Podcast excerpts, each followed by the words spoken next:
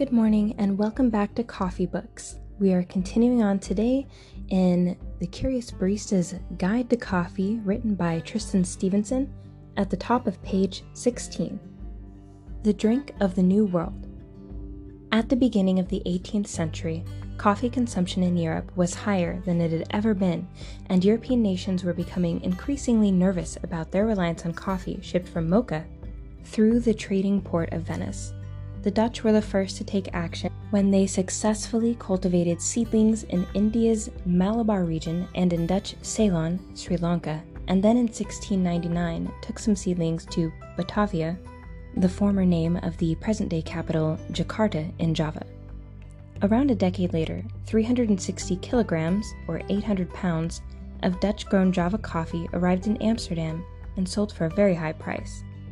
The Arab monopoly on coffee had been broken, and before too long, the Dutch megacorporation known as the VOC, Verenigde Oost-Indische Company, was shipped, shipping over half of all the coffee consumed in Europe from its colonial ports in Java, a city that would be forever synonymous with coffee.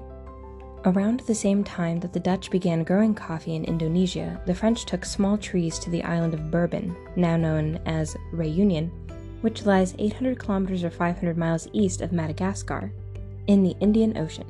Some reports suggest that these trees came from Java, while others suggest that they were a gift from a Yemeni sultan. Other reports even claim that coffee was indigenous to the island. However, it got there, it was a pivotal moment in the development of coffee as we know it today because the tree mutated into a new variety that later became known as bourbon. Bourbon varieties produce around 20% more fruit than typical varieties, see page 24. And when one French official visited Bourbon in 1711, he found wild coffee trees of a height of 10 to 12 feet, full of fruit. It took another 150 years before the variety was planted in Brazil, but thanks to the clean acidity and balance that bourbon varieties exhibited, of which there are now nearly two dozen, including mutations and hybrids, they are among the most highly respected varieties in the world today. The Netherlands was also probably the first nation to cultivate coffee in the West Indies, having sent plants to its Suriname colony in the Guianas, in northeastern South Americas, as early as 1713. The more popular legend of coffee's arrival in the Americas occurred seven years later, however, in 1720, when Gabriel de Declue, a captain in the French Navy, transported a single coffee plant across the Atlantic. The story of the escapade is detailed in his personal account, Année littéraire, published in 1774. If de Clieu is to be believed, or even if not for that matter, then Hollywood is surely missing a trick, as it turns out to be a tale of blockbuster proportions.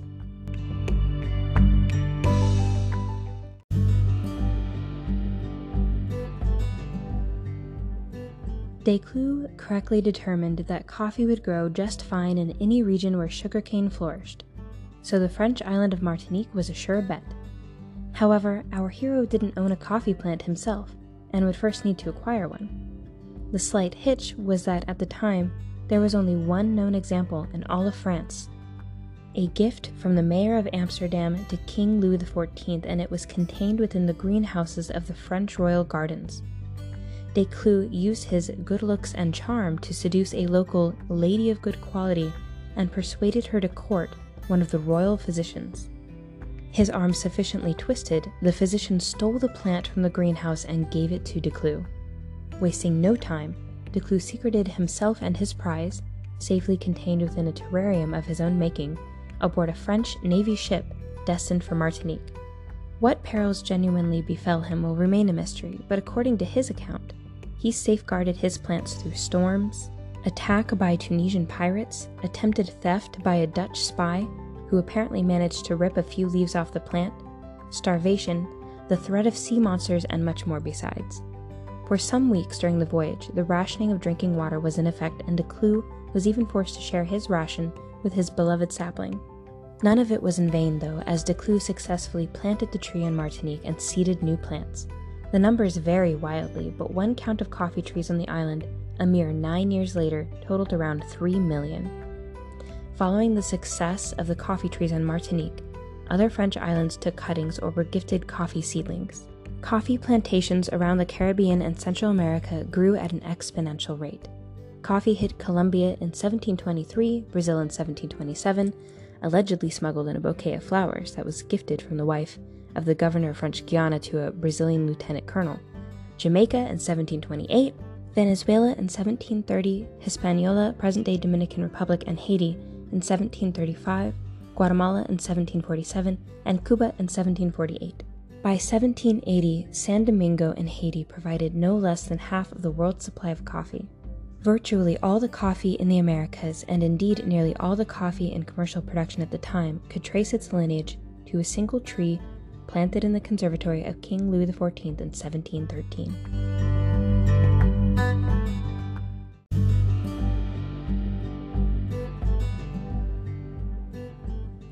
Global domination. The development of sugar beet as an alternative to sugar cane in the early 1800s caused the price of that most reliable of New World crops to plummet. Demand for coffee in Europe remained on the increase, however, so many of the colonies in Central and South America ramped up production and provided a ready supply of green beans. If the events of the Boston Tea Party on 6 December 1773 wasn't enough to get America drinking coffee, the War of 1812, which temporarily cut off tea shipments, as well as seeing America adopt all things French, including coffee, was enough to secure coffee as the national drink. No one gained more from this than Brazil, where coffee was seen less as agriculture and more as industry, an approach that remains largely in place even today. Huge swaths of land in the Paraiba River area, near the city of Rio de Janeiro, were swallowed up to coffee plantations, employing the efforts of entire legions of slaves and lining the pockets of the super rich coffee barons. By the 1920s, Brazil claimed up to 80% of the world's coffee supply. Today, it is around 35%. Unfortunately, the themes of slavery, inequality, and capitalism were not unique to Brazilian coffee history. The passage of this black gold through the 19th and 20th centuries sees, time and time again, the interference of the Europeans and later on the Americans who leveraged their econ- economic might to quietly manipulate or brashly and unashamedly bend a coffee producing nation to their will. For many of these countries, coffee became a ball and chain that bridled them in their early developmental stages and served only to fulfill the needs of wealthy Western nations. In many African coffee producing countries, colonialism, mostly under the British and Belgians, crippled and constricted development. The likes of Kenya and Malawi had no ownership or control over their farms. But things were even worse in Burundi, where, in 1933, every farmer in the Belgian controlled Central African nation was forced to grow a minimum of 50 coffee trees. Even when decolonization began after World War II, many of the world's coffee producing countries continued to struggle through civil uprising, social upheaval, economic depression, political instability, and foreign trade embargoes, not to mention coffee leaf rust, see page 28, coffee market instability, and drought. And in far too many cases, the newly installed governments of these damaged nations were no better than the ones that had come before. The stories of such acts make for depressing reading, such as the indigenous families of Guatemala who were displaced from their land to make way for coffee plantations or the indigo farmers of El Salvador, who received little or no compensation when their small holdings were seized by the state to grow coffee. It wasn't all doom and gloom, of course, but squeaky clean success stories are few and far between. In Central America, it is Costa Rica that stands as the pinup coffee nation, and this is partly thanks to a government that has, for almost 200 years, gently encouraged its citizens to grow coffee. At one time, they even gave away coffee seeds and land for free. In general, the 20th century saw a continuous rise in demand for coffee. Coffee consumption in the US grew more or less every year, reaching a peak in 1946 when the average American was consuming nearly 1 kilograms or 2.2 pounds a month, twice that of the figures for 1900. The popularity of instant soluble coffee has increased American imports, and this in turn drove the market for cheaper Robusta coffee, see page 24, which has helped put coffee producing countries like Vietnam on the map. Thank you for listening, and I'll continue on next morning in the middle of page 19.